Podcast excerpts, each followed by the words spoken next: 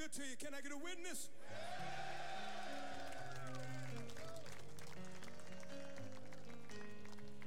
You don't have to worry. You don't have to worry. Don't you be afraid. And don't you be afraid. Joy comes. Joy comes in the morning. Troubles, they don't last always. Troubles, they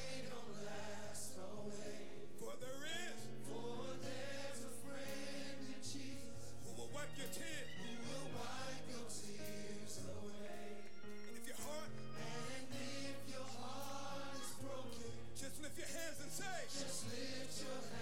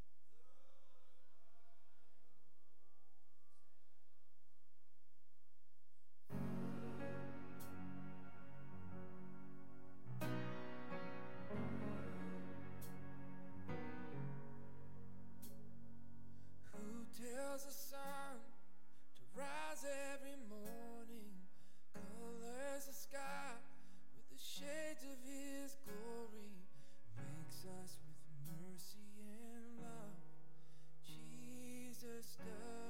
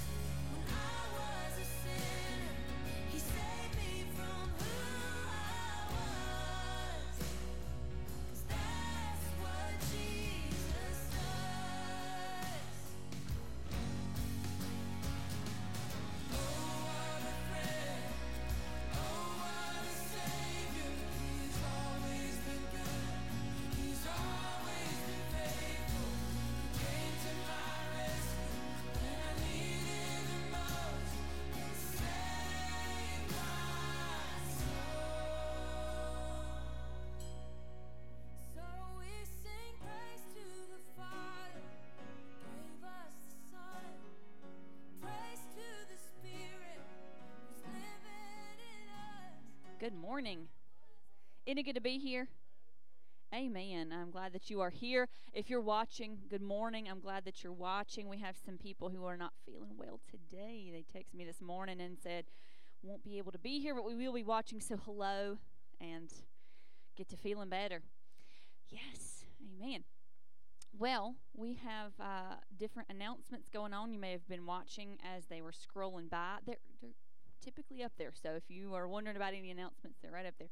Um, if you have not yet brought your item for the month of October, it is hair care products. Found the cutest little things for at the Do- Dollar General has some good stuff. They have some great stuff. I found some puzzles there for a dollar. Like goodness gracious. So anyway, that I digress. But if you're looking for things that, and if you do see things that are not on the list and you think they'll be good as long as they're not liquid or breakable, you can certainly add some extra things to the to the boxes. No worries at all. Also, the if you want to go ahead and and get everything done and over with, boxer socks is our item for uh, the month of November, and November 16th is a Wednesday. That's when we'll be putting the boxes together. So, uh, Brother Mike will be having his class over here if you want to have Bible study. But if you'd like to participate in putting boxes together, November 16th at 7 o'clock on that Wednesday, that's when we'll be over here uh, putting things together, you know, praying the Lord's blessings on the boxes and items and all the children who will be opening them. So uh, make sure that you are here for that. The 20th, so that's the Sunday after that. The 20th is uh, is our thanks meal. We will not have first Sunday meal for the last, just like normal. We won't have them for the last two uh, uh, months of the year. So none in November, none in December, because we have other things going on in those months. So thanks meal is the 20th of November. Be here for our service and then our meal afterward. Make sure you bring lots of people with you. If you've not already started inviting people, do something about that. Invite them today, and then also go over there and and uh, have plenty of food with you. Okay, make sure. And uh, that night at six o'clock is the community service for the entire surrounding area. It's uh, Cornelius, Huntersville. There's some churches from Charlotte who are participating in the community service at uh, Grace Covenant Church. So if you would like to be a part of that, we encourage you to be. There'll be lots of different uh, things going on. So keep those things in mind. Any other announcements, we will let you know. Um, I don't know. When we were over there uh, on Sunday, thank you for everyone who was there and participated. If you were not able to stay, you missed it. But um, one of the things that I mentioned, I, I pointed to something. I said, okay, like on this list, one of the things that was listed was you know, meet it, meet your neighbors. And I pointed to that one and I said, This is something that I need to work on. I'm terrible at this. I know three of our neighbors. I know Tony and Claire and John across the street and golly, Kim, his, her her name is Kim and uh, Jack, Kim and Jack.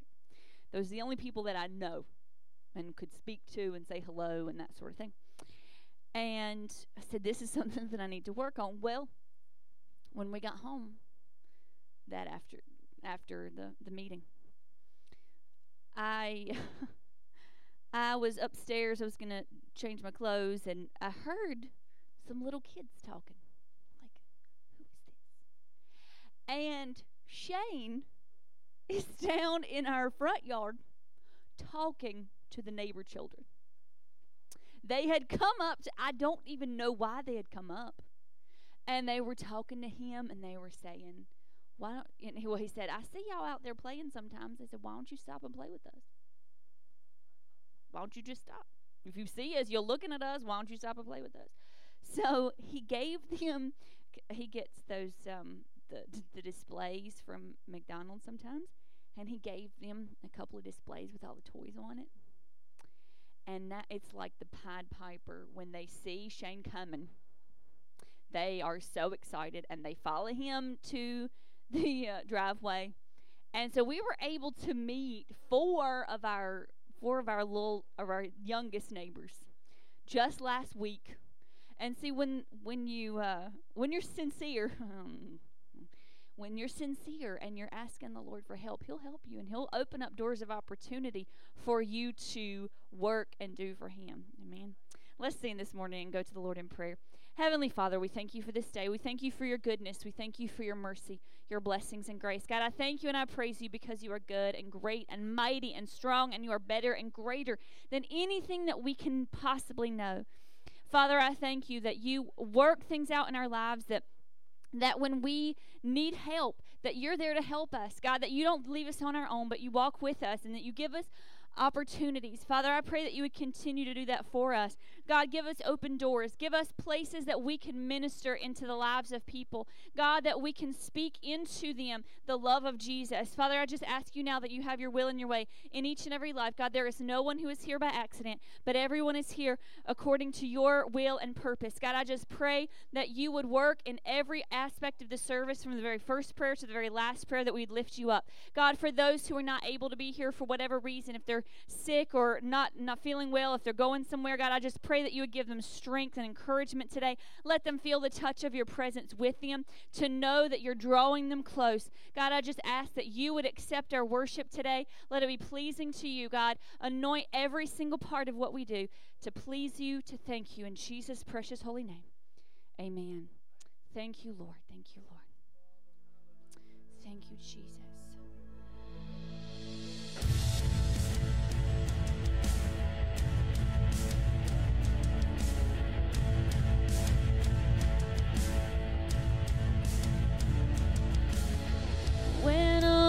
See is the battle, you see my victory.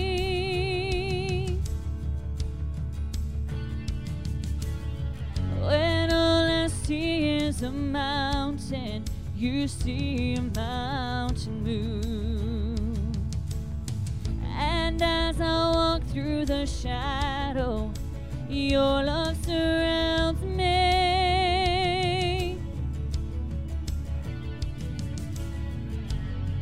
There's nothing to fear now, for I am safe with you. So when I fight, I'll fight on my knees with my hands lifted high. Oh God, the battle belongs to you, and every fear I lay at your feet. I'll sing through the night. Oh God, the battle belongs to you.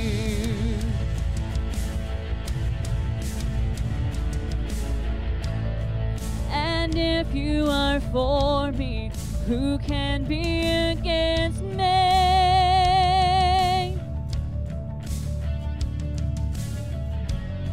For Jesus, there's nothing impossible for you. When all I see are the ashes, you see the beauty.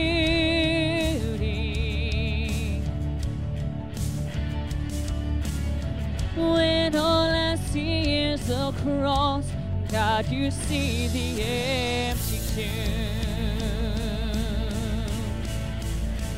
So when I fight, I'll fight on my knees Oh God, the battle belongs to you, and every fear I lay at your feet. I'll sing through the night. Oh God, the battle belongs to you. Almighty fortress, you go before us. Nothing can stand against the power of our God. You shine in the shadows, you win every battle. Nothing can stand against the power of our God. And Almighty fortress, you go before us. Nothing can stand against the power of our God. You shine in the shadows, you win every battle. Nothing can stand against the power of our God and Almighty fortress. You go before us. Nothing can stand against the power of our God. You shine in the shadows, you win every battle. Nothing can stand against the power of our God. So when I fight, I fight on my knees with my hands lifted high. Oh God, the battle belongs to you, and every fear Lay at your feet. I'll sing through the night. Oh God, the battle belongs to you. Oh God, the battle belongs to you.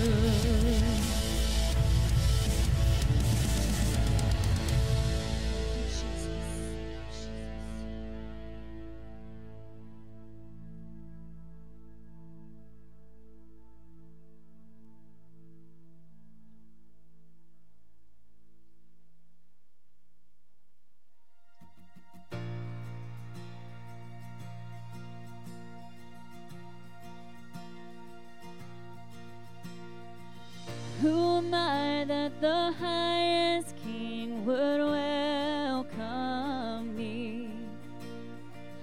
I was lost, but he brought me. You know his love for me. Oh, his love for me. Who the Son sets free. Oh, is free indeed. I'm a child of God. Yes, I am.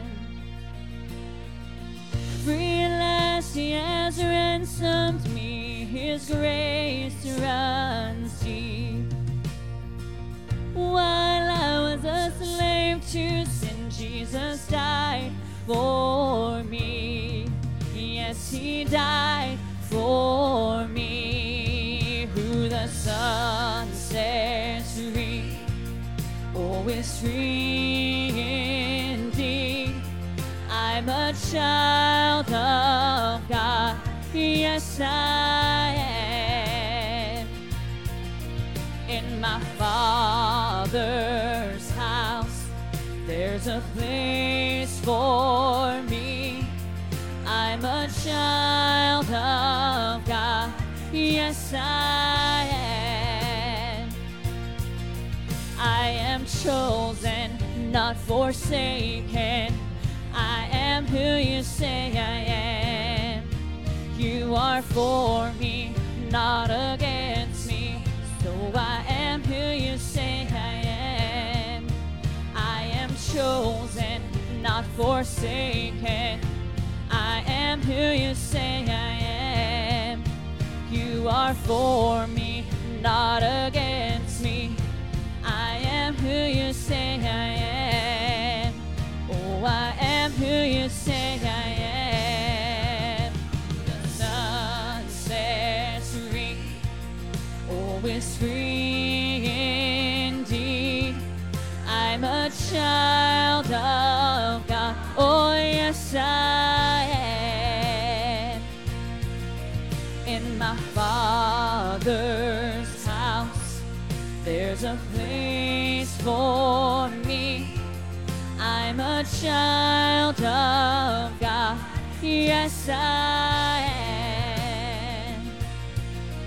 In my Father's house, there's a place for me. I'm a child of God. Yes, I am.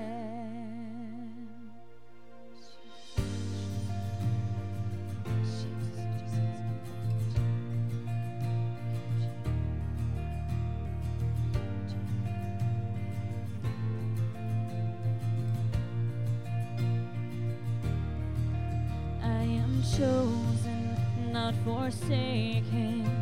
I am who you say I am. You are for me, not against me. I am who you say I am. I am chosen, not forsaken. I am who you say I am. You are for me, not against me. I am who you say I am. I am chosen, not forsaken. I am who you say I am. You are for me, not against me.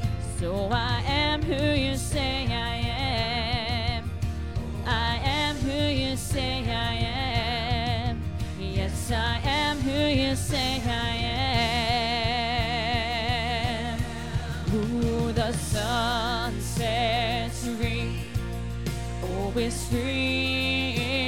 Indeed.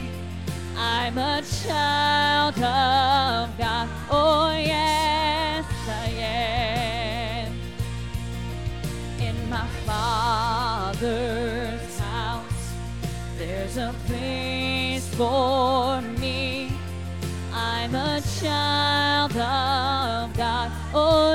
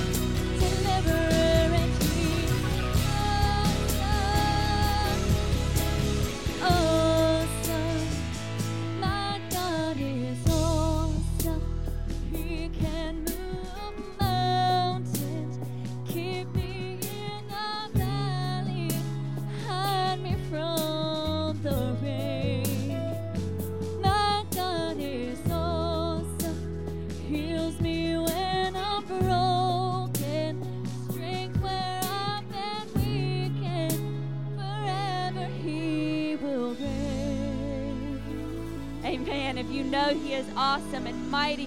Whatever He is to you, just give Him praise for it today.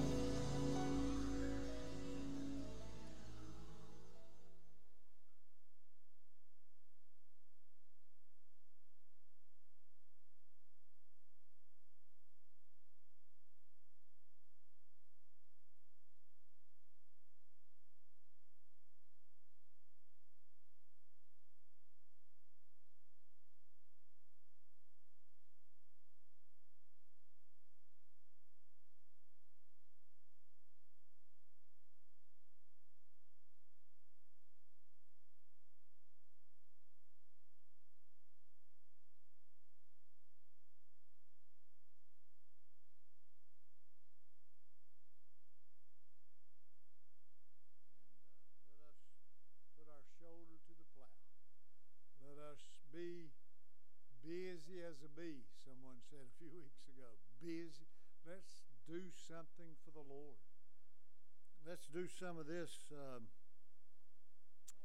uh, Nancy Reagan, you remember her? Well, some of you not old enough to remember Nancy Reagan, but a few of us do. And one of her phrases was just say no to drugs. Just say no to drugs. Now, I take that if she's okay with it and move it into our spiritual here. Those things we spoke of Sunday, just do it. Great ideas, wonderful things floating around. People were just, it was great. But just let's do it. Amen. In the name of Jesus, let's do all that we do in His name and for His glory. Amen. Amen. Amen. Jehoshaphat, no need for you to fight. The battle belongs to God. When you go out tomorrow, these are my words now, but you can read it for yourself. Take a Gibson guitar with you and play some music. Take your harp, those that can play, and just, just do some singing and jiving. Jiving. What, it, what is the word now? It used to be J-riving or something or, or whatever, but do some boogie. Get down. Don't carry any guns or any knives or any swords. The battle belongs to God. If I could remember that, if we could remember that day by day, the battle is God's. Quit fighting so much and let's give it unto the Lord. Amen. Let's give it to the Lord and let him take care of it. 2:15 of 2 Timothy. Study. Study to show thyself approved unto God. We're trying to prove ourselves to God, not to Cecil, not to Jonathan. We're proving ourselves. Whew, somebody jump over the church with the preacher. Hallelujah! We're studying to prove ourselves to God. We love you, Lord. We love your word. We want to fellowship with you. We want to have conversation with you. We'll pray and we'll read. A workman that needeth not to be ashamed, rightly dividing the word of truth. Amen. Thank God for His goodness, His blessings. They are many in my life. How good the Lord has been to me. I, I was singing just a moment ago with all the others, and I remember about a year ago, a little over a year ago now, when I come to church, I was freezing to death. Wore an overcoat in the summertime and had a hat that whenever the, this would come on and blow down on my head, I was cold. And uh, I tell you, things are changed. God's been good to me. God's helped me. Whew, praise the Lord. Praise the Lord. Hallelujah. Amen and amen and amen. And I thank you, Lord, for it. I praise you for strength and blessing today. I praise you, Lord, that I'm getting around better that I'm doing well. I may be a hundred percent before long. What is this hundred and ten percent people talk about? How do you do a hundred and ten percent out of a hundred? It's just hard to do, isn't it? Amen. But God is so good, and I love Him today. And every one of you look so good. Hallelujah. Look at your neighbor and say, You look so good. You look so good. Amen. Praise God. Thank God for all of His goodness. Somebody else that's here this morning, would you stand up and give God some praise? Amen. Yes, sister. Thank you, Lord.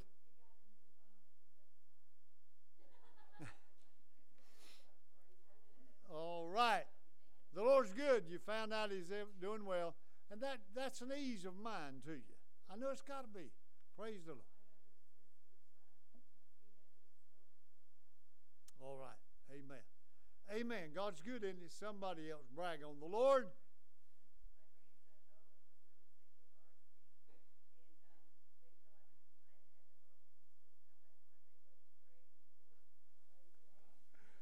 Oh, hallelujah! Hallelujah! Hallelujah! And we prayed, and it's better. Oh gosh, there's how many times in the Word of God and they prayed and it was better. Hallelujah. Even that, I, I see some of those saints of God together at one point, and they prayed and they said the place was shaken. Hallelujah. Maybe one more to brag on the Lord Jesus this morning. Yeah.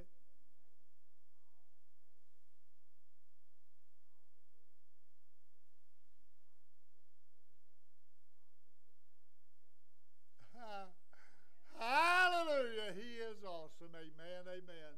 I will bless the Lord at all times. His praise shall continually be in my mouth. Hallelujah. I will exalt the Lord. I'm sorry. It,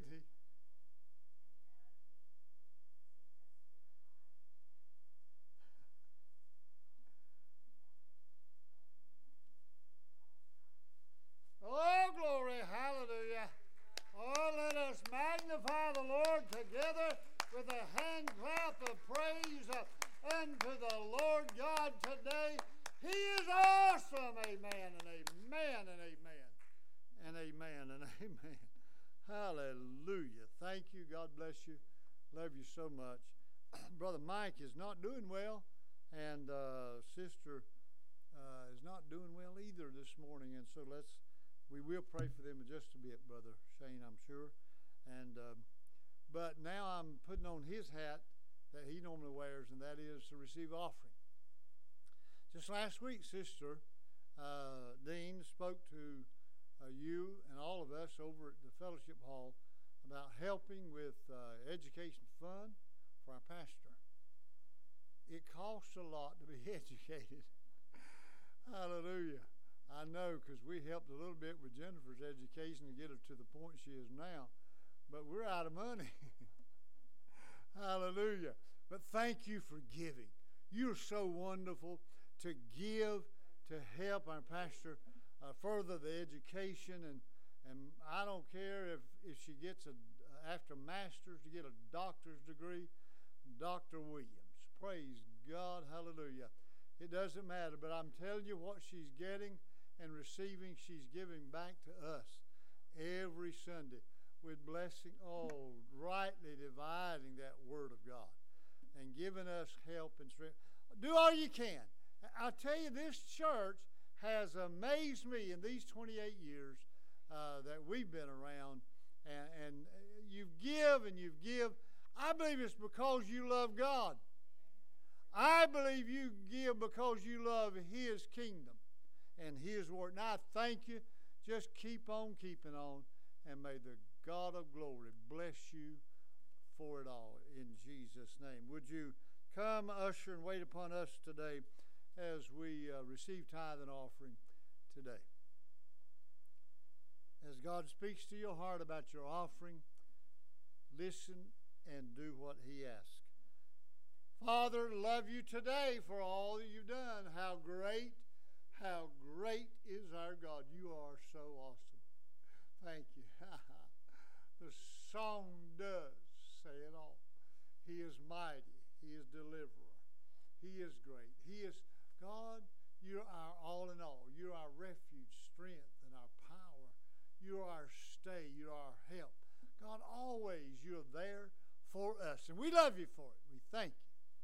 Now we ask you, Lord, to receive and our love gifts today because we do love you. And God, may you use it for your glory. Your blessings upon every individual. We ask it all in Jesus' name. Amen and amen. Praise see the clouds rolling. I can feel the winds, they try to shake me. I will not be moved.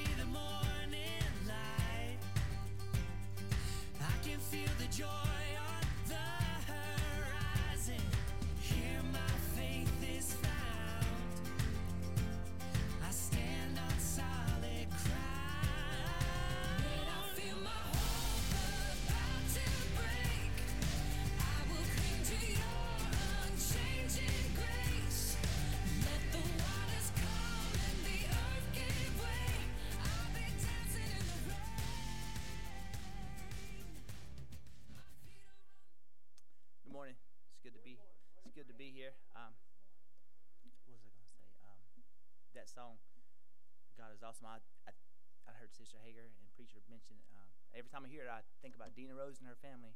I hear Dina singing that song behind me all the time. I miss her. I want to pray for her and her family.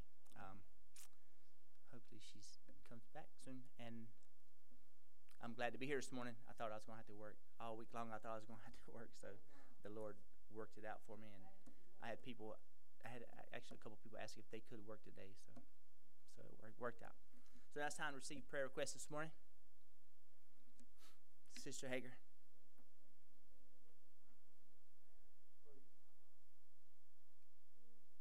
Yes, let's pray for Sister Hager's family, her lost family. Brother Mike.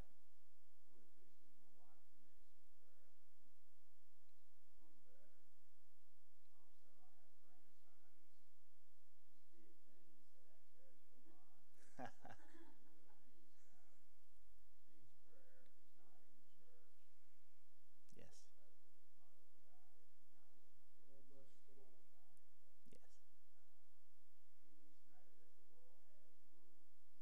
Yes.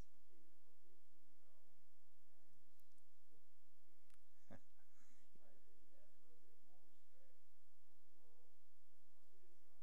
yes. Let's pray grandson. Let's pray that we can get him in the church. Pray for his wife, Gretchen.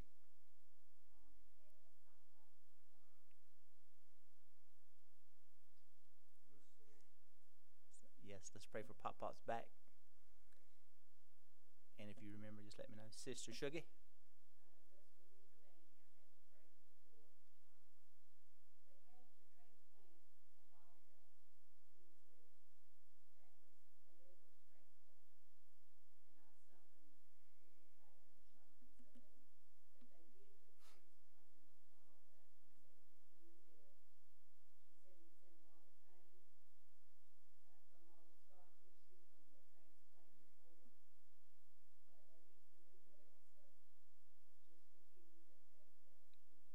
Yes, continued healing Danny.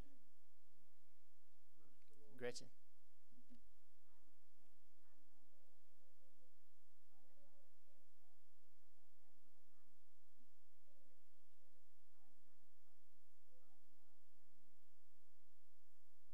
Yes, let's pray for Gretchen come Monday morning. Brother Vic. Yes, let's pray for Brother Vic's wife. Healing in her body, please. Sister Rhonda. Yes.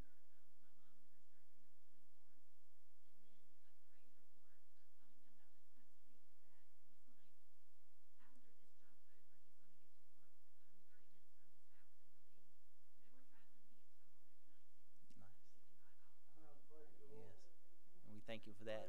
We want to pray for Sister Rhonda's mother and this surgery goes well. Sister Judy. Let's pray for Sister Judy's family. We want to pray for Brother Mike and Sister Dean this morning. Pray that they get to feeling better. Miss them this morning. Amanda. Let's pray for Amanda. The Lord will work all things out. If that's it, unspoken requests, raise hands, stand with me as we take these to the Lord, please. Oh, Father, we love you. And we thank you so much for your blessings in our life. We thank you for this church and everyone here this morning. We thank you for those at home watching. We thank you for your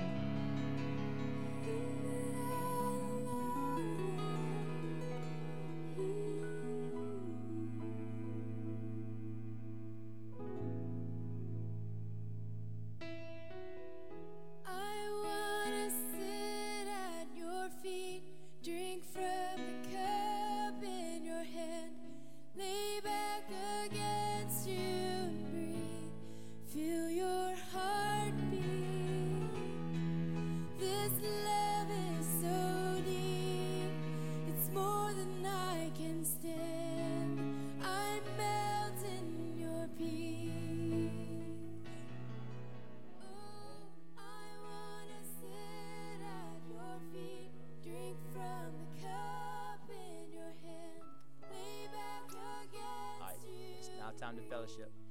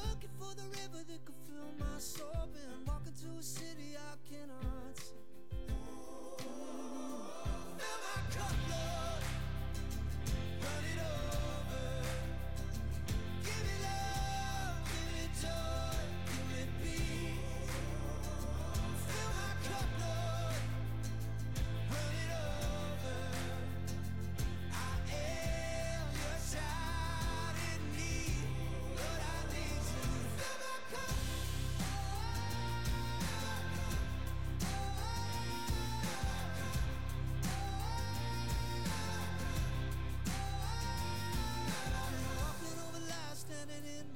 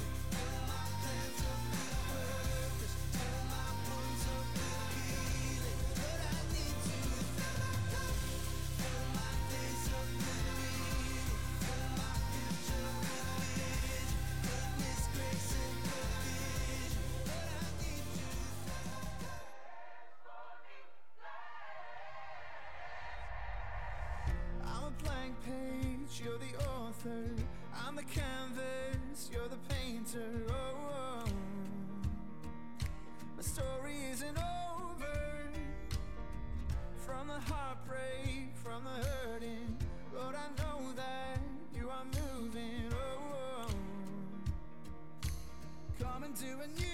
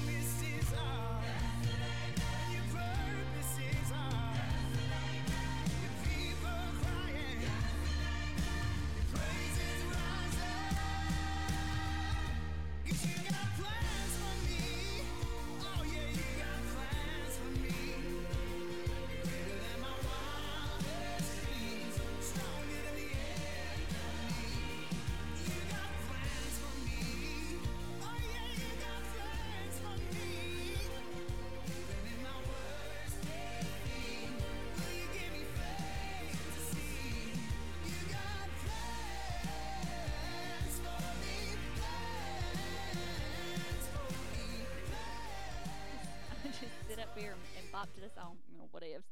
Um, no, no worries. I was just, you know, waiting on Sister Joyner to stop fellowship. But no, I'm joking. I'm joking. I'm joking. I know. But I can call you out better than him.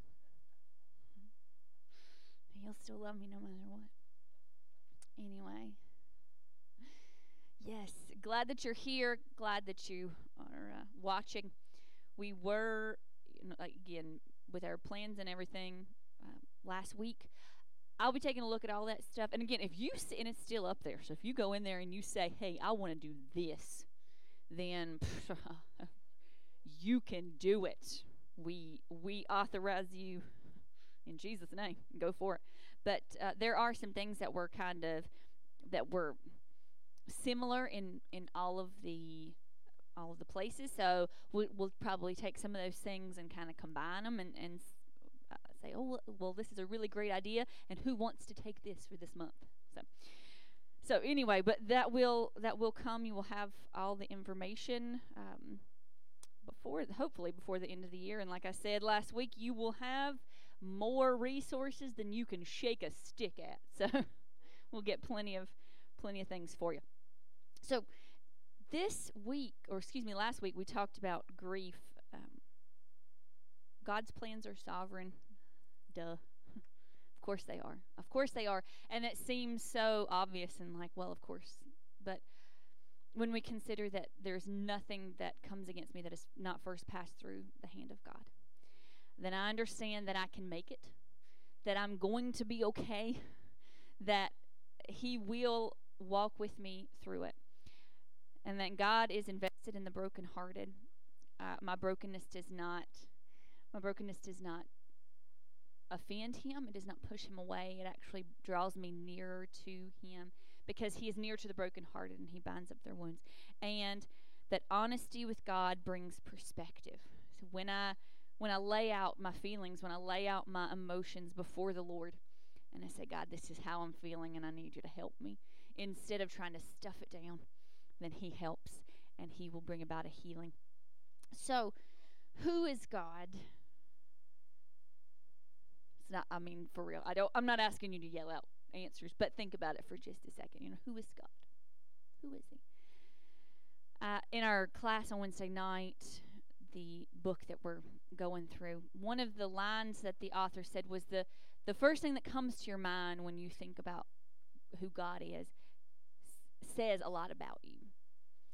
Because maybe to you, God is awe inspiring, or maybe He's distant, maybe He's a bit frightening. Or is He holy? We sang about that this morning. Is he full of wrath and judgment? There are a lot of people that that's their when they think about God, that's the image that they get that that God is so he's so big and powerful that he's just full of wrath and judgment. And then he's just waiting on us, you know. Oh, be careful, little mouth, what you say. You know, looking at us to to condemn. Or is he loving when you think of him? Is he gracious and merciful? What do you what do you think about God?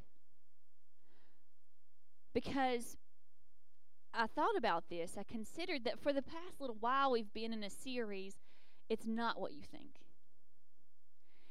And it is us examining through God's Word.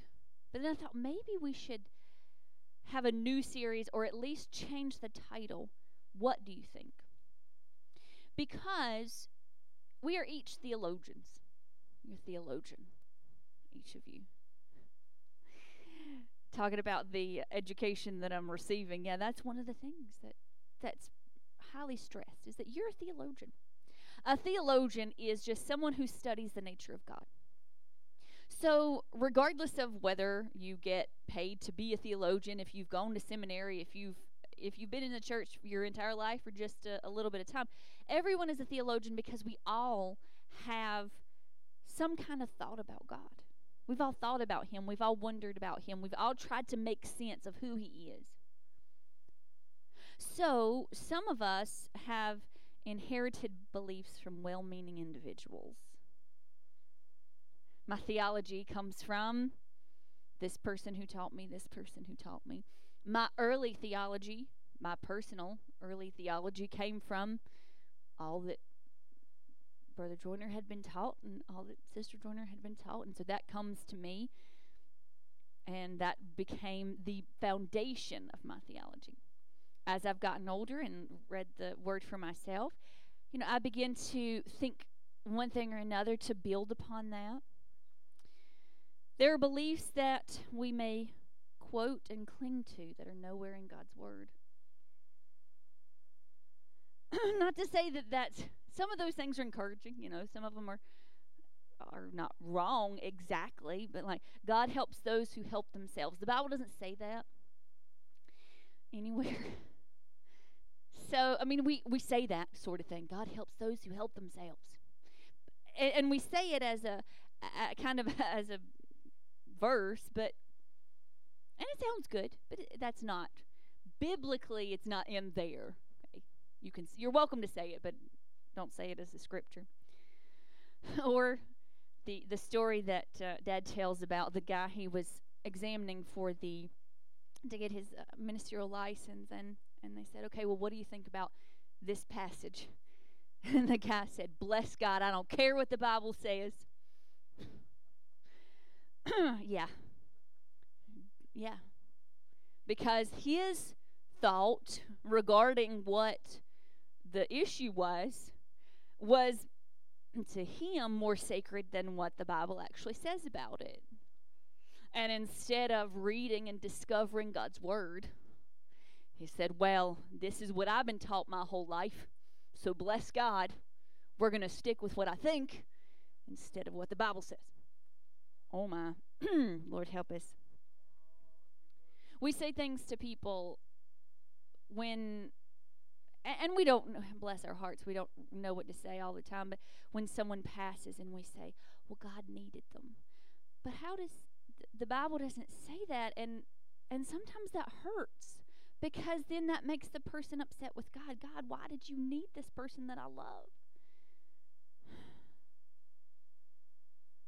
but we need to be digging into god's word to know what he truly says some of us have a theology that we believe and a theology that we practice.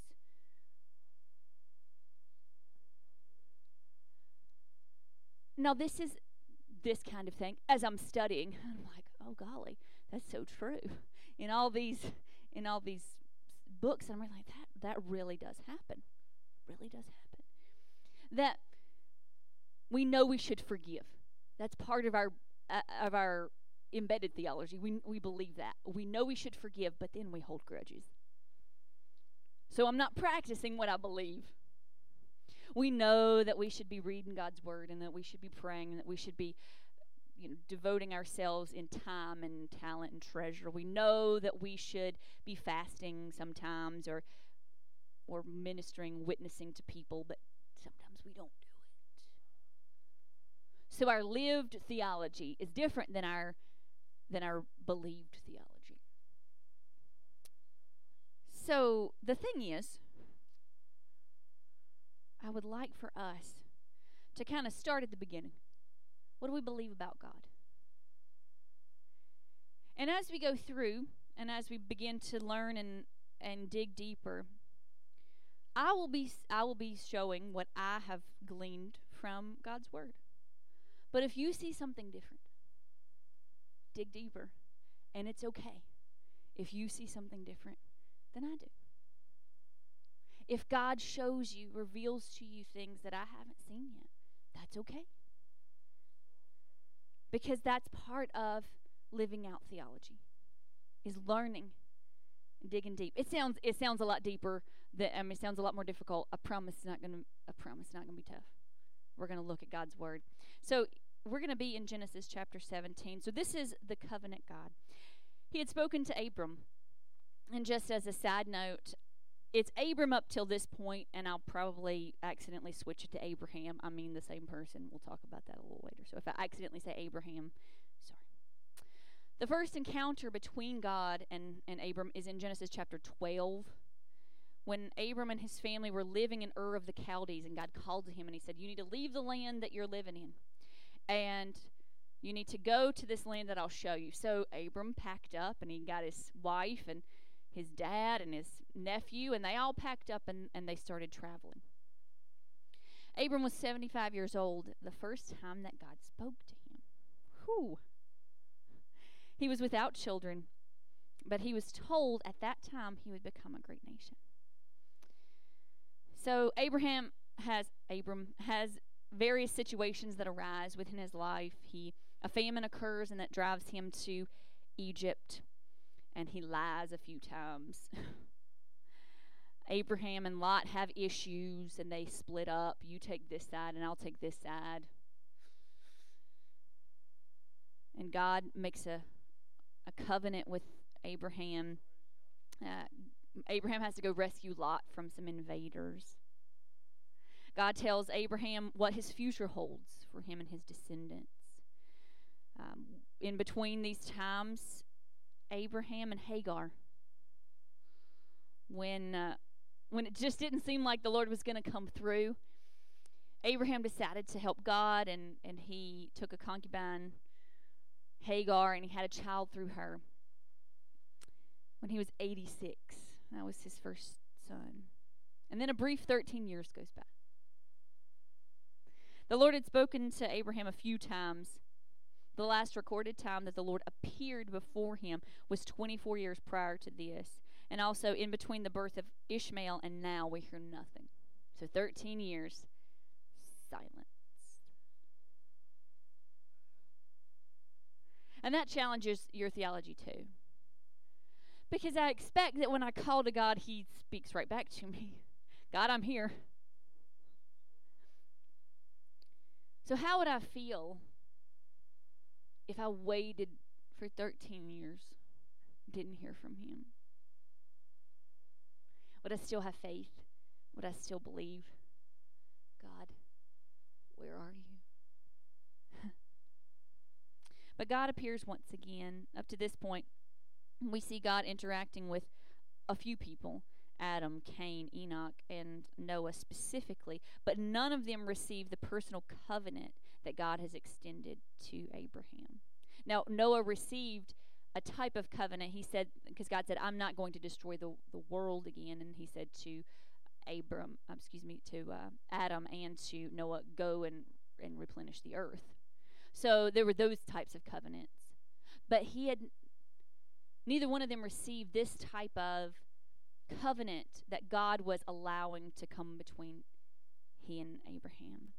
So we're going to look at Genesis chapter 17, verses 1 through 4 to begin. And it says, And when Abram was 90 years old and nine, the Lord appeared to Abram and said unto him, I am the Almighty God.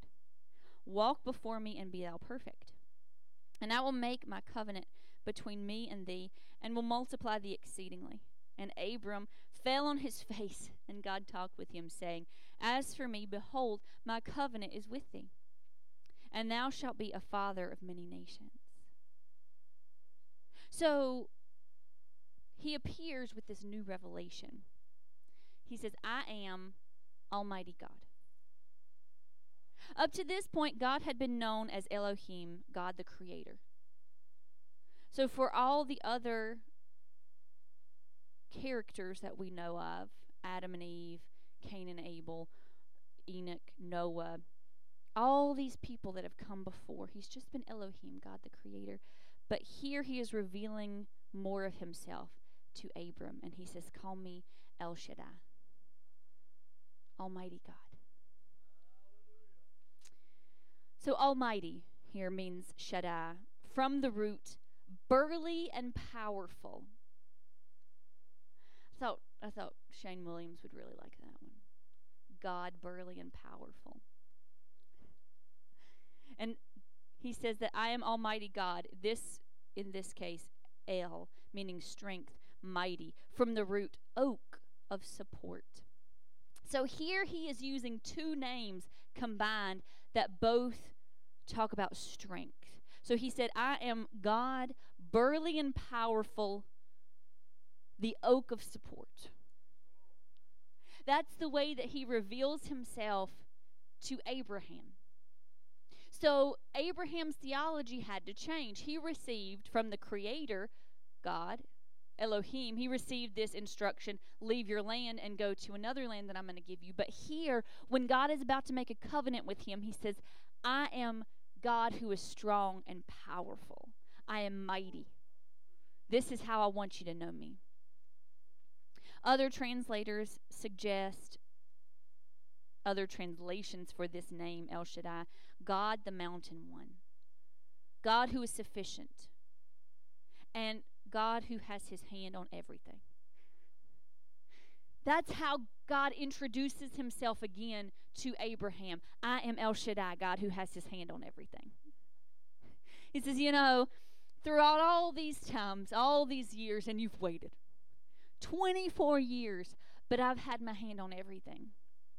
Every time that you've had a famine and had to go one way, every time that you've had to go to battle, every time that you've had a disagreement, every time that you have wondered if I was there, I've had my hand on everything.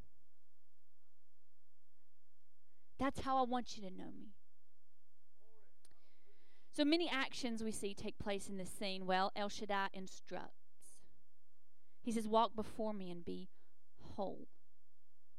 The word here is perfect, but in the Hebrew, it is that God is calling Abram to wholeness and integrity. Walk before me and be full of integrity. El Shaddai offers a covenant to Abram. This word covenant means a cutting. This particular one is a mercy covenant. There are different covenants throughout God's word. There are covenants that are between two equal parties. We come together, we are equal. This is what I can offer you, and this is what you can offer me, and we agree to this. But this was a mercy covenant, one that is between a greater party and a lesser party. Because God comes to Abram and he says, There's nothing really that you can offer me that I don't already have. But I'm going to be merciful to you. I'm going to offer you this covenant because we're going to we're going to agree together and that I'm going to bless you. and it's a mercy covenant because he he didn't have to. There was nothing that God could have benefited from Abraham specifically that he couldn't have benefited from someone else down the road. He just chose to be merciful to Abraham. Most covenants required that blood be shed or some type of cutting take place. Because again, the, the word covenant means cutting. So we see later in this chapter that the sign of this covenant was the cutting through circumcision. And that if a man refused, that he would be cut off from his family. So God is saying there will be some sort of cutting. There will either be this cutting of covenant that we agree together, or you will be cut off from your family. You have to agree to this if you want this covenant to go forth. So El Shaddai made a promise to multiply Abram exceedingly. See, he had heard the same line 24 years earlier, and then a few years after that. And up to this point, he had only one son, Ishmael. So he's like, Yeah, God, I, I've heard this before. yeah. What I know about you is that you called me out of my homeland, the things that I knew, and you brought me to this place. And yeah, you've kept me and you've blessed me. But I've heard this line before, God. Verses 5 through 8. Neither shall thy name any more be called Abram, but thy name shall be Abraham, for a father of many nations have I made thee. And I will make thee exceeding fruitful, and I will make nations of thee, and kings shall come out of thee. And I will establish my covenant between me and thee, and thy seed after thee in their generations for an everlasting covenant, to be a God unto thee, and to thy seed after thee. And I will give unto thee, and to thy seed after thee, the land wherein thou art a stranger, all the land of Canaan for an everlasting possession, and I will be their God. So here's another name change. His name was changed from Abram, which means high father, to Abraham, which means father of a multitude. So the one who had his hand on everything is able to speak those things that are not as though they were. Here we recognize this tension that is between the already and the not yet. El Shaddai had declared Abraham to be the father of many nations. Yet, because of his advanced age and the reality of only one son, it must have been difficult to believe. A multitude of promises were extended to Abraham here.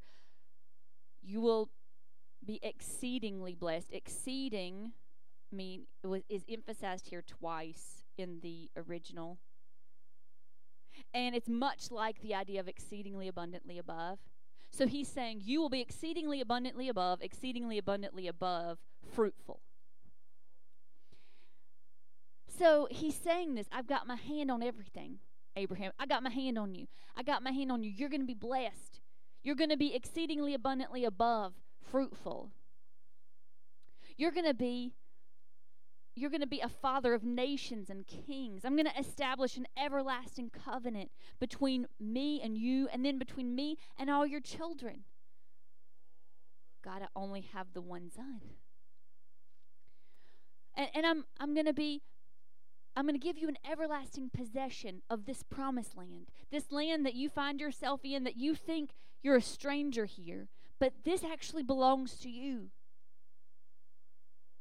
I'm going to El Shaddai, God the mountain one, God who has his hand on everything. I, am going to I'm going to be your God. This is the covenant that I'm making with you. This is our agreement. I'm going to do all of this and all you have to do is agree to this cutting. And then he even gives a blessing to Sarah in verse 15. It says, And God said unto Abraham, As for Sarah thy wife, thou shalt not call her name Sarai, but Sarah shall her name be. And I will bless her, and give thee a son also of her. Yea, I will bless her, and she shall be a mother of nations. Kings of people shall be of her. Then Abraham fell upon his face and laughed, and said in his heart, shall a child be born unto him that is an hundred years old, and shall Sarah that is ninety years old bear. And Abraham said unto God, Oh, that Ishmael may live before thee. And God said, Sarah thy wife shall bear thee a son indeed. And thou shalt call his name Isaac, and I will establish my covenant with him for an everlasting covenant, and with his seed after him. And as for Ishmael, I have heard thee. Behold, I will bless him, and will make him fruitful, and will multiply him exceedingly. Twelve princes shall he beget, and I will make him a great nation. So her name is changed from Sarai to Sarah. Sarai means my princess. So Abraham was not to call her by this possessive name anymore that she just belonged to him. You are my princess. You're, he was not allowed to call her that. He said, Now you're going to call her name a prophetic name Sarah, which means princess of a multitude. She would now belong to more than just him. God said, I'm, I'm about to change things, and you're going to need to get used to that idea. You're going to st- have to start proclaiming something different than you've been saying this whole other time. Okay? You're going to, you've been calling it one thing, that's how you've always known it. But now you're going to have to start calling it something different because I'm about to do something. And she would bear a child of promise. The covenant promise that was made to Abraham is now extended to Sarah as well. For a second time in this story, Abraham falls on his face. Thought it was interesting that the first time that he fell down before the Lord was when he when he renamed himself, when he revealed himself as El Shaddai. He said, I am God, the mountain one. I am God who has his hand on everything. And that made Abraham fall to his face before God. God, you are holy, you are righteous, you are mighty, you are strong. And somehow, in between this time when God revealed himself, throughout, throughout these verses, throughout the conversation, Abraham had, had gotten back up and was talking to God, was listening to God. But then when God gives this extra blessing. God says, no, it, it's going to be Sarah who has the child for you. That, that's where the blessing is going to come from. and he falls on his face again. That God, you are great and you are mighty and you are strong and you are powerful. And he falls on his face, whether in joy or disbelief, he laughs. Some commentators say, oh, it was in joy. He was excited. He was, yes, of course. He was believing God and he was so excited and joyful within his heart. Oh, God, this is great. Thanks. I think that we can believe it's disbelief and not take away from the story. Again, you're allowed to to take from the text what you will. But I think he may have laughed in in disbelief because the name Isaac not only means laughter, but it means mockery. So it could have meant either one. That maybe he fell on his face and he said, God, for 24 years, you've told me that this that I'm going to be blessed. From the time that I was 75 until I was 86, nothing had happened, and then I had to do it myself. So, this child was born. I had what I thought was the blessing, and now you're telling me, no, that's not the blessing? Thanks a lot, God. You haven't talked to me for 13 years. You haven't shown up for me for 13 years. And now you're trying to tell me that what I thought was my blessing is not? In my heart, I think that he he laughed in mockery.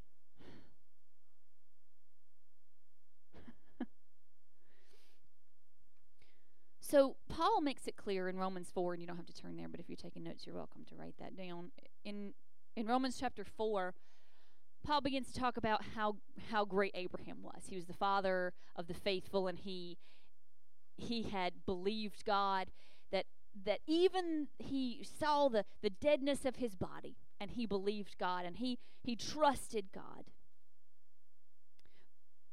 And Paul, bless his heart, I feel like is a lot like us that he he looks back at these characters and he kind of makes them larger than life. Like, oh, yeah, uh, think about Abraham. He was faithful the whole time, and he believed God no matter what. He he believed that God could do what he said. Yeah, he did. But here we see that Abraham asked in his heart, Can this happen?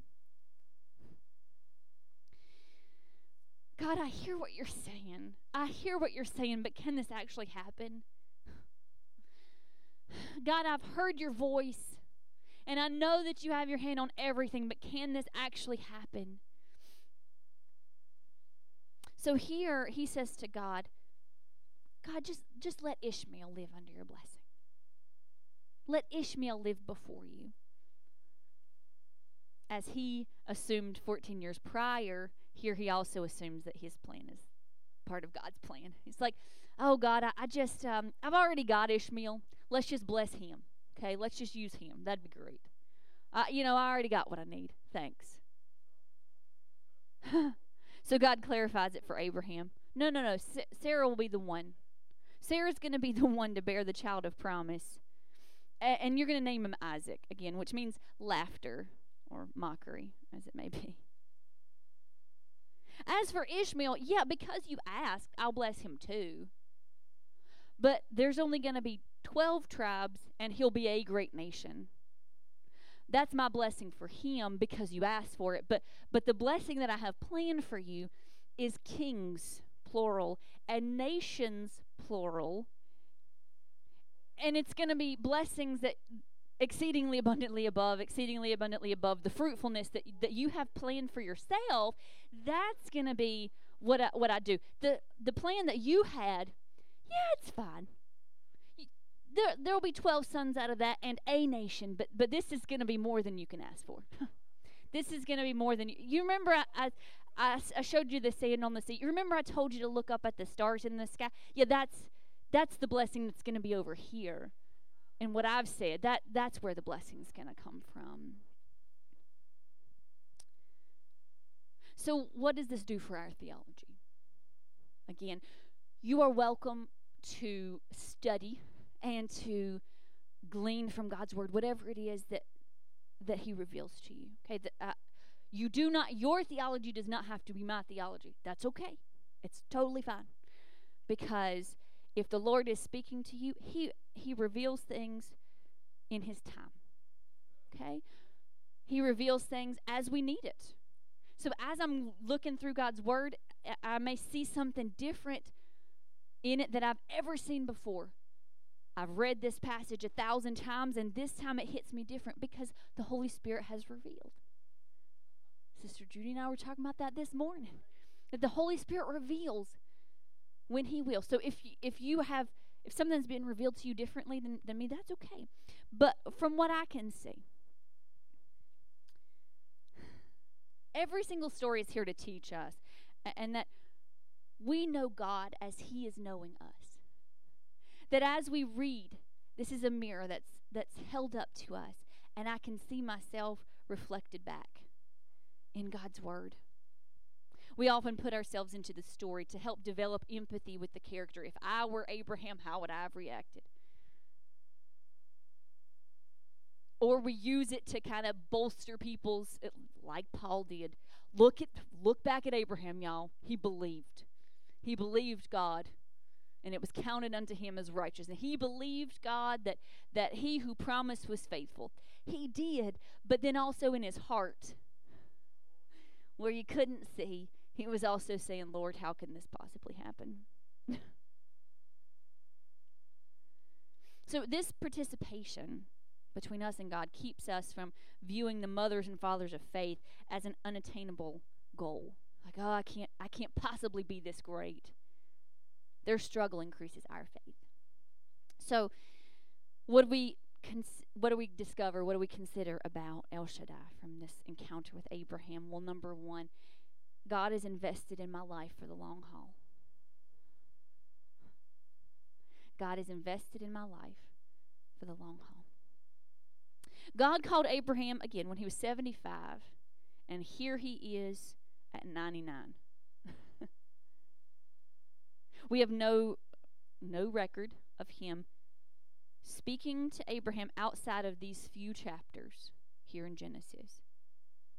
We don't know his mode of worship. We don't know how often he talked to God, how often God talked to him. We just see this this little glimpse into the life of Abraham.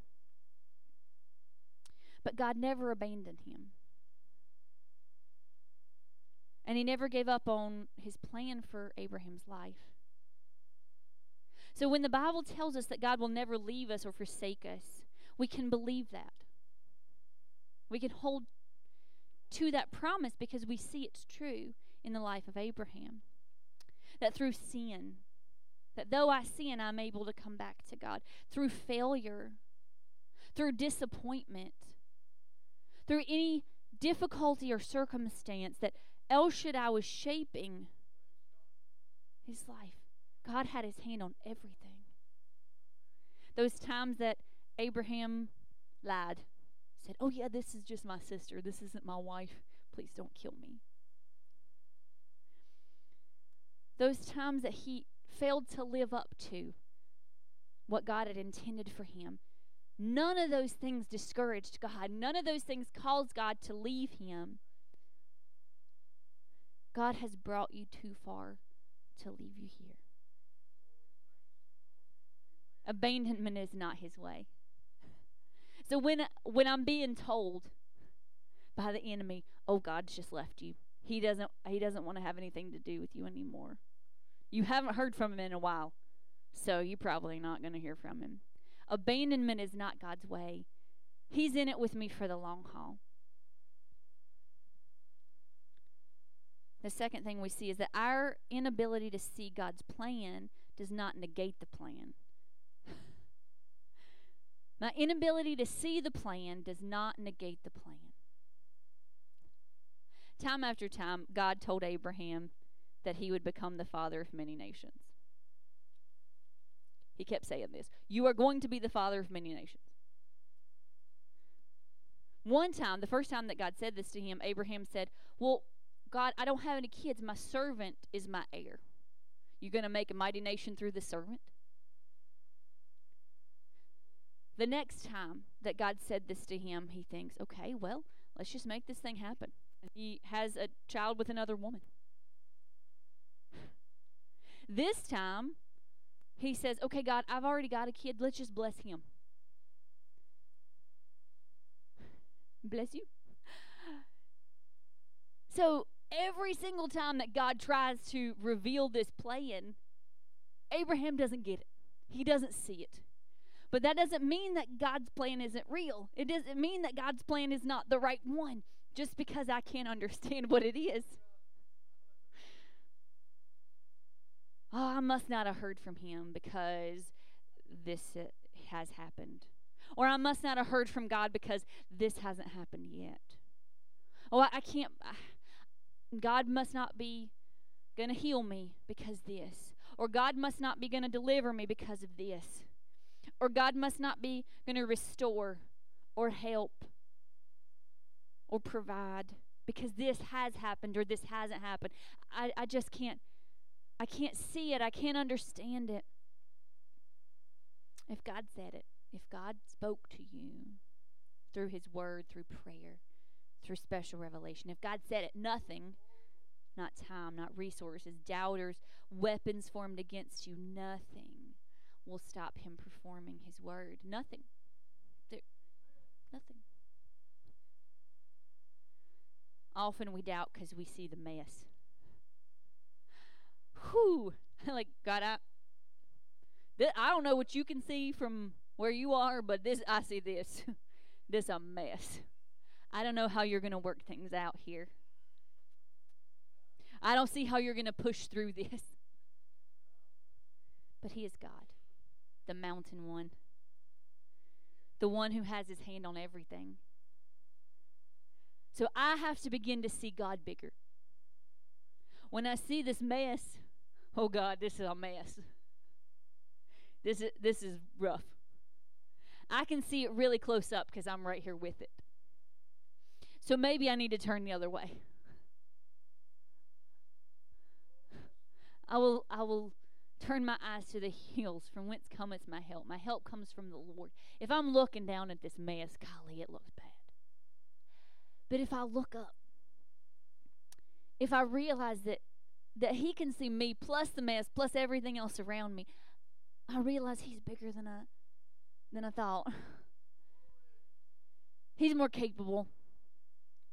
I, can't handle this, definitely not. But God, I know that you're bigger and that you're greater and that you have your hand not only on me and this mess, but you have your hand on everything around me that's concerning me, that's going to clear this mess away. God, I, I, I know that you're bigger than I than I thought you were.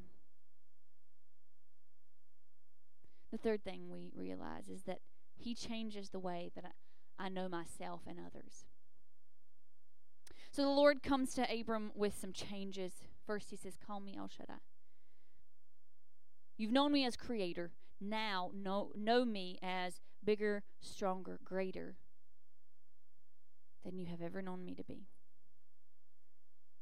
We learn that this is also the name that Isaac and Jacob used. So obviously, Abraham taught them know God as El Shaddai. It's not until Moses that we see a different name, that we, we have the name Yahweh revealed. So this was the covenant name. This was how they were to know God. Kids, I want you to know that, yes, God is the creator. He created all this. He is Elohim. He, he made everything. But I want you to know that He has His hand on everything. He didn't just create it and leave it. He didn't just make it and just, you know, sit there wondering what's going to happen. Well, fingers crossed. No. Kids, I want you to know Isaac, Jacob, Esau, I want you to know that God is a God who has his hand on everything, every part of your life. That's who he is. And then he said, Call yourself Abraham, father of nations. Begin to speak to yourself as though God's promise to you is true. He said, when, when God was speaking to him, he said, My covenant is with thee, thou shalt be a father of many nations. Neither shall thy name any more be called Abram, but thy name shall be Abraham. For a father of many nations have I made thee. Have I made thee. Okay, not will I make thee. Okay. It's already been done. Yeah. So you need to start calling yourself by the name that identifies you as the person of promise. God has already done this for me.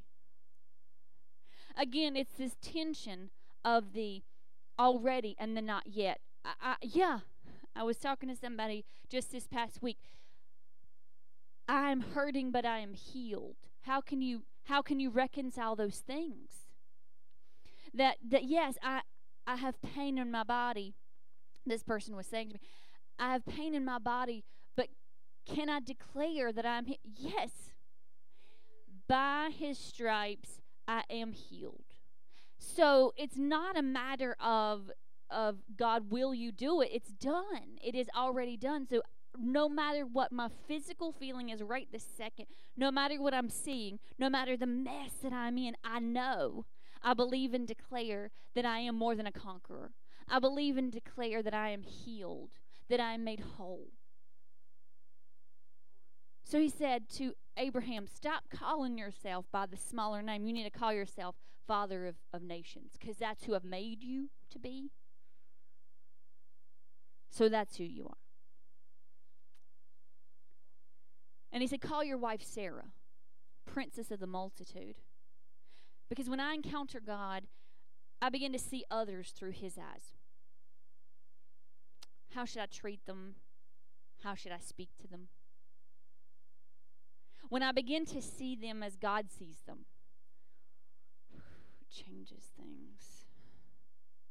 It's a little more difficult to be aggravated with people when you think, that's God's child. How would God want me to speak to this person?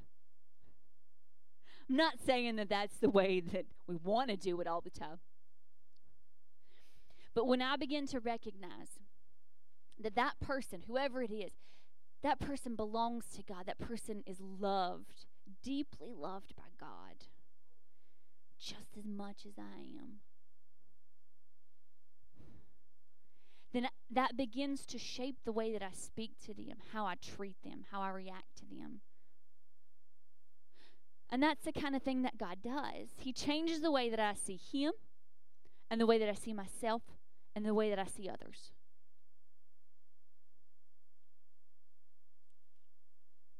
And He says, As for Ishmael, I'll bless him too. Yeah, you asked me to, I'll bless him too. Abraham had thought that Ishmael was his chance for the fulfillment, but he was forced to rethink. God spoke those things that were not as though they were. He asks me to believe and declare the truth of his promises, even when the opposite appears to be true. So, this is not meaning that I should deny reality. Okay? I, I'm not trying to, yeah, I'm not trying to tell you to, to, to deny reality. Again, when I was speaking to that person, I said, it's okay to say, I'm hurting, but I'm healed. Both things can be true. I am hurting physically, yes, right now. In my body, I'm hurting. But the truth of God's word is that I am healed. And so I can feel both things at the same time. And I, again, we're not, because to deny it, no, I feel fine. I feel great. Well, that's just a lie. There, there's no reason to deny it. To put on that face and so so often so many times we've done that and we've we've put on this face of oh yeah everything's good everything's great. No worries with me. And then the people around us begin to get discouraged. Well i sometimes i get depressed or sometimes i have pain and Why is it that that person doesn't ever feel that way? Why do they always have the victory when in reality they don't? They're just faking it. So being honest with ourselves and others can help them. And again, this is not our attempt to manifest anything because when Paul speaks about this, that he spoke those things that were not as though they were, he's not talking about Abraham, he's talking about God. God spoke those things that were not as though they were. It wasn't Abraham. And if you go back and, and read it, he's speaking about El Shaddai here. He's saying God is the one who can speak those things that, that are not as though they were. We can't do that. I can walk in, in faith with what God has declared. But if I'm trying to manifest things to the universe, well, that's new age mess, and please stop doing that. I, I, I can't make anything happen just by saying it. Wish I could. That bless me. Phew. But if God has promised, He is faithful. Even 24 years in the making, even 50 years, even 100 years in the making, if God has promised, He is faithful. This applies to how I see others. My beliefs about them and their involvement in God's plan may need to be reevaluated. As Abraham looked at Ishmael, yeah, this must be the one. No, no, I got a bigger plan over here. And I think, oh God, how can I make it without this person? Or God, how can I? Are, you sure that you want to use this person? How how can I make it with this person? That one would have been the one I preferred. But God has the right people. So whether or not you realize that you are a theologian, again, as as we continue, we're going to be opening up God's word and hopefully recognizing that more and more and challenging you to think how do I feel about God? What do I think about him? What has his word revealed to me? What do I know about him? So, how can this passage challenge our theology? Well, to understand that God is invested in my life for the long haul, that my ability to see the plan does not negate the plan, and that He changes the way that I know myself and others as the music plays.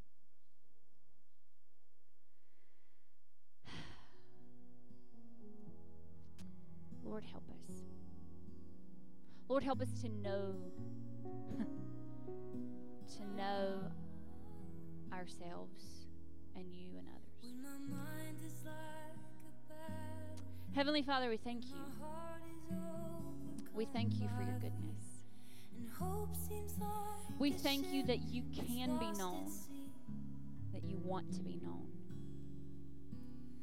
God, I thank you that you are personal, but you are not private. I'm tempted to run. That you are personal to me because I can receive a personal word from from the Bible through prayer, whatever it may be, that I can receive something that is so personal to me that it, it sinks deep into my heart. But God, that you are not private, that you do not keep yourself hidden. That all I have to do is search for you and I can find you. That you are not distant. When I begin to take a step, you take a step. Father, that's what we want to begin to do now to take steps toward you. Father, I pray for each and every heart.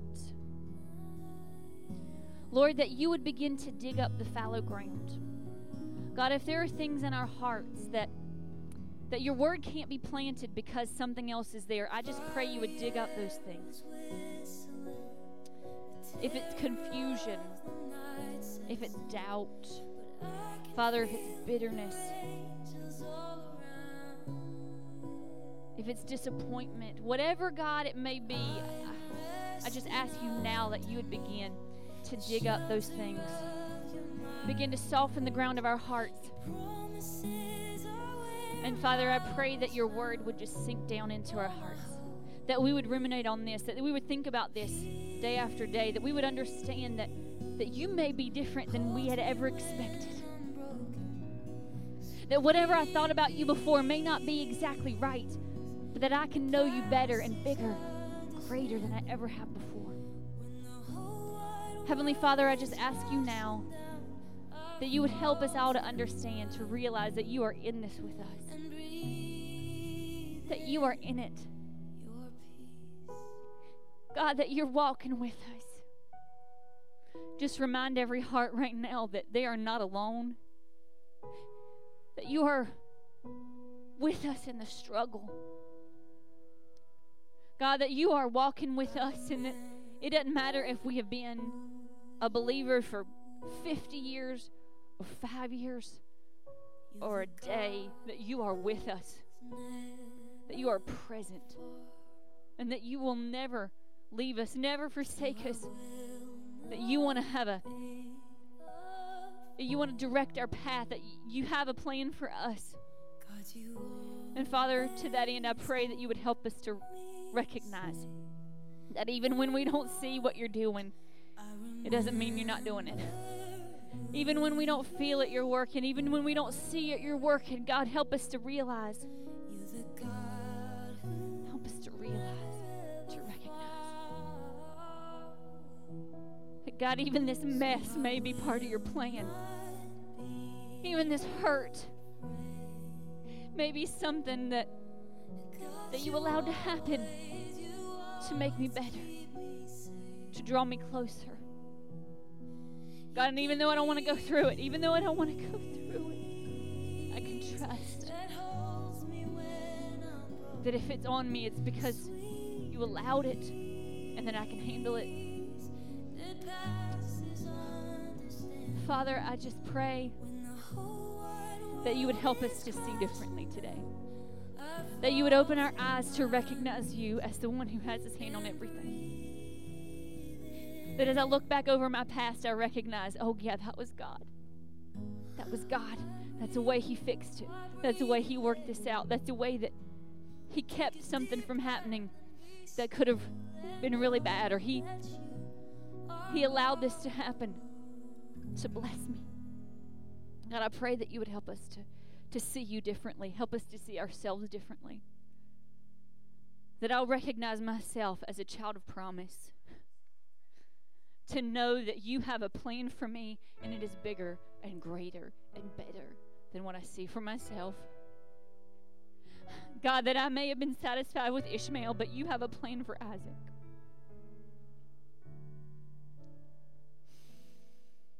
Father, help me to begin to speak to myself as though I am Abraham, father of nations, not just Abram. Hi, Father. And God, I pray that you would help me to change the way that I see others. That I would recognize in them You'd believe me now. your child, your son, your daughter, and the way that I treat them, the way that I react to them has to be different. The way I speak to people has to recognize their value and their worth. That the way I speak to people has to build them up in faith, has to believe and declare that they are more than they thought they could be. That the way that I see them could speak life into them.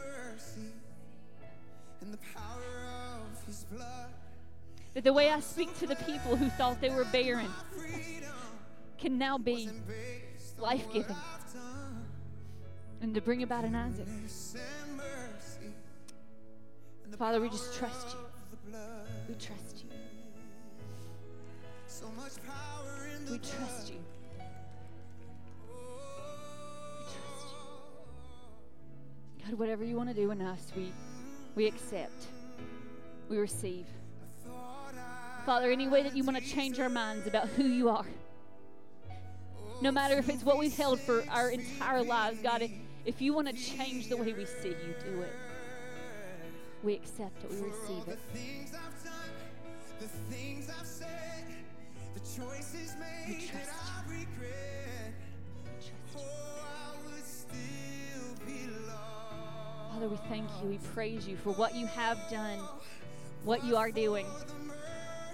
We know your promises are true. And then no matter how we feel right now, that they are still true. Lord. Just